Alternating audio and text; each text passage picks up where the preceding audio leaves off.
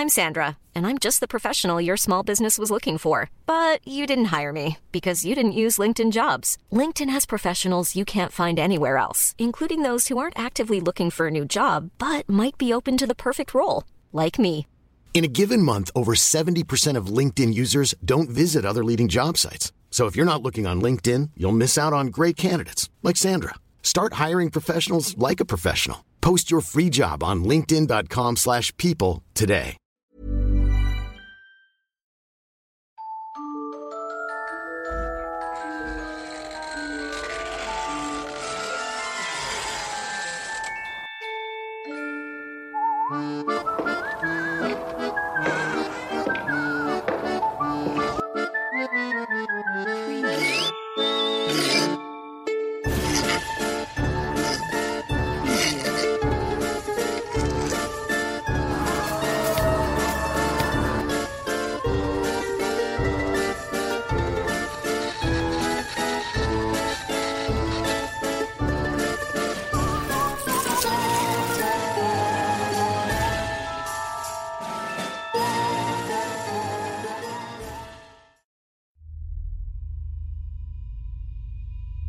Tecuani, el que come gente, y Mero el gigante de Otatito. En esta oportunidad quiero compartir con ustedes dos anécdotas que frecuentemente me contaba mi abuela paterna. Ambas ocurrieron en el municipio de Tecuala en el estado de Nayarit, y también aquí en la bahía de Otatitos de México. En una de las noches acaloradas de ese hermoso pueblo sacamos fuera de la casa sillas de plástico y mecedoras para cada integrante de la familia, tal y como siempre se acostumbraba para hablar temas de interés o para simplemente compartir un rato agradable y refrescarnos. Mi abuela era la que ocupaba la mecedora más bonita, y tanto las mujeres como los hombres de la familia ya estaban sentados en sus respectivas sillas. Las mujeres solían tomar café o té frío. Por otra parte, la mayoría de los hombres optaban por tomar una cerveza de marca Pacífico.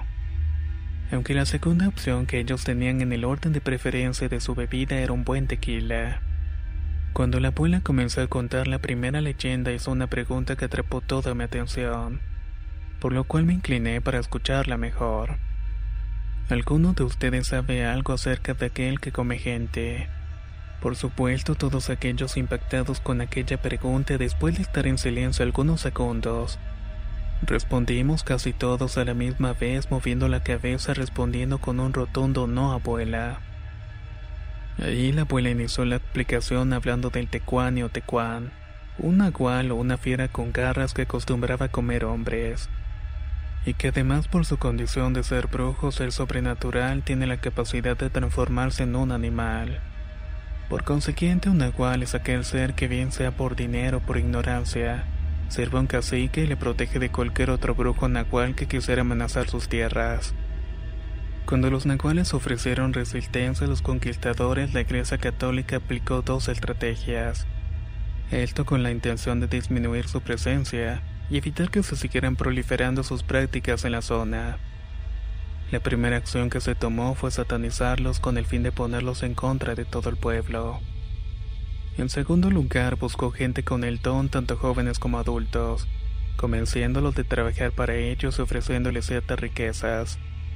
Por otra parte, también proliferaban muchos tecuanes que ignoraban el verdadero origen de sus dones, creyendo que proviene de Dios cuando en verdad lo traen en su sangre india, cuya herencia no se la pueden quitar por nada del mundo. Además, cada vez que estos tecuanes matan a un nahual realizaban un rito en el que se comían su corazón.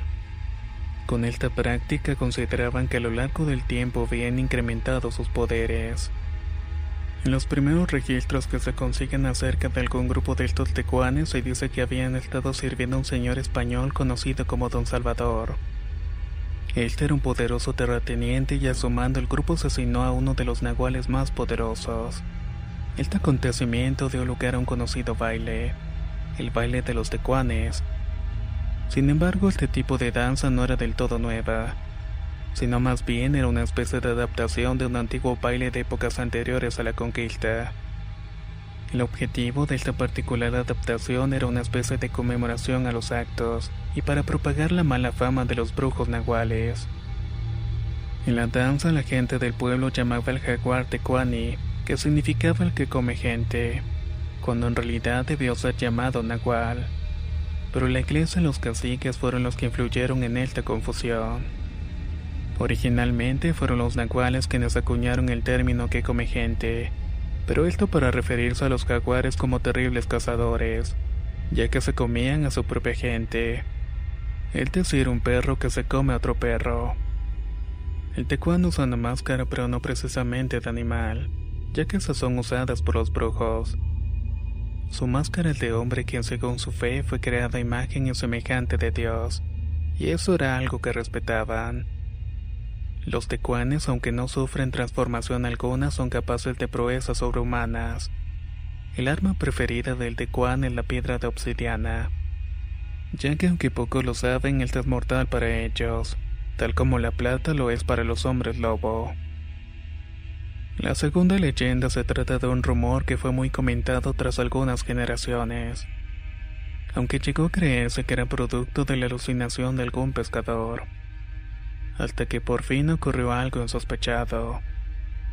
Corrían los últimos días del mes de diciembre del año de 1966 en la bahía de Otatitos, ubicada en el extremo norte de la barra, brazo del mar del novillero municipio de Tecuala, Nayarit. Para aquel entonces, entre los pobladores de Otatito, cobraba con más fuerza el rumor sobre un extraño pez gigante que rondaba las aguas marinas de la zona. Hacía pocos días lo habían visto algunos pescadores en alta mar y habían tratado de atraparlo, pero no pudieron hacerlo. Algunos días después, otro grupo de pescadores fue a buscarlo. Entre todos comentaban nuevamente sobre la supuesta aparición del extraño pez. Muchos decían haberlo visto pero no tuvieron suerte. Así fue que comenzaron a bromear sobre cuánto dinero ganarían si lograban capturarlo. Al cabo de unas horas y medio de la noche uno de los pescadores sintió un fuerte tirón en su línea de pesca. En principio no estaba seguro acerca de qué tipo de pez se trataba pero de lo que sí estaba seguro es que se trataba de uno muy grande. Ante la descomunal fuerza del animal, un grupo de pescadores de la embarcación se le unió para ayudarlo. Entre todos lucharon por varias horas hasta que al fin lograron ver que se trataba de un gigantesco pez. Era un mero que por su descomunal tamaño los había dejado atónitos a todos. Sin embargo, esto también aceleró la adrenalina de todos.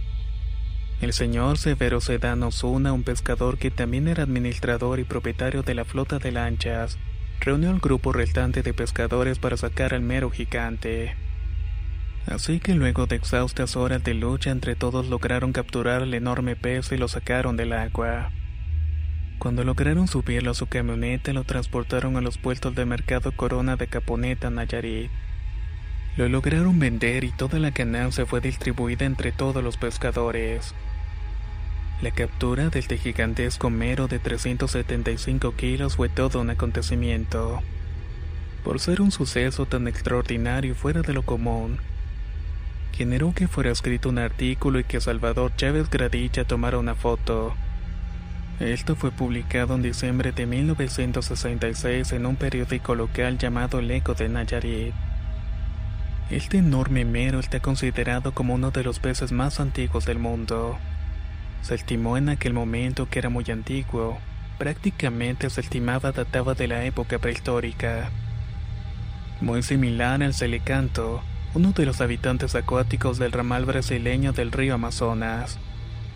Uno de estos peces en su etapa adulta puede medir fácilmente 2.7 metros de largo. Y además puede llegar a pesar aproximadamente unos 600 kilos. Su boca es muy amplia y la cola que lo caracteriza tiene una inconfundible forma de abanico. Sus alevines poseen unas marcas con forma irregular, con colores entre amarillo y negro, pero en su etapa de adultez suelen ser más bien en tonos grisáceos en combinaciones degradadas hasta el color verde. Siempre tienen unas pequeñas marcas de color negro que cubren casi todo por completo sus aletas. El mero gigante es conocido como un verdadero fósil viviente.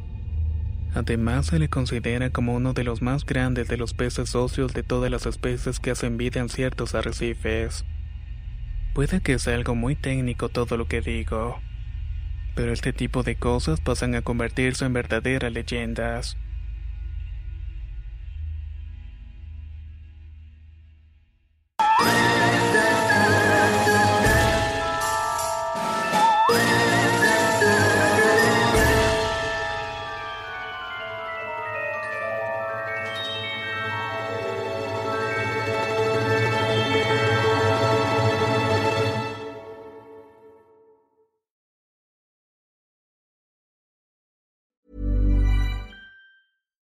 Would you like to look five years younger? In a clinical study, people that had volume added with Juvederm Voluma XC in the cheeks perceived themselves as looking five years younger at six months after treatment. Look younger, feel like you. Add volume for lift and contour in the cheeks with Juvederm Voluma XC. Reverse signs of aging by adding volume to smooth laugh lines with Juvederm Volure XC. For important safety information and to find a licensed specialist, visit juvederm.com. That's J U V E D E R M.com. Not for people with severe allergic reactions, allergies to lidocaine, or the proteins used in Juvederm. Common side effects include injection site redness, swelling, pain, tenderness, firmness, lumps, bumps, bruising, discoloration, or itching. There's a risk of unintentional injection into a blood vessel, which can cause vision abnormalities, blindness, stroke, temporary scabs, or scarring. Talk to a licensed specialist to find out if it's right for you. Hey, it's Paige DeSorbo from Giggly Squad. High quality fashion without the price tag? Say hello to Quince. I'm snagging high end essentials like cozy cashmere sweaters, sleek leather jackets, fine jewelry, and so much more. With Quince being 50 to 80% less than similar brands. And they partner with factories that prioritize safe, ethical, and responsible manufacturing. I love that. Luxury quality within reach. Go to quince.com slash style to get free shipping and 365 day returns on your next order. Quince.com slash style.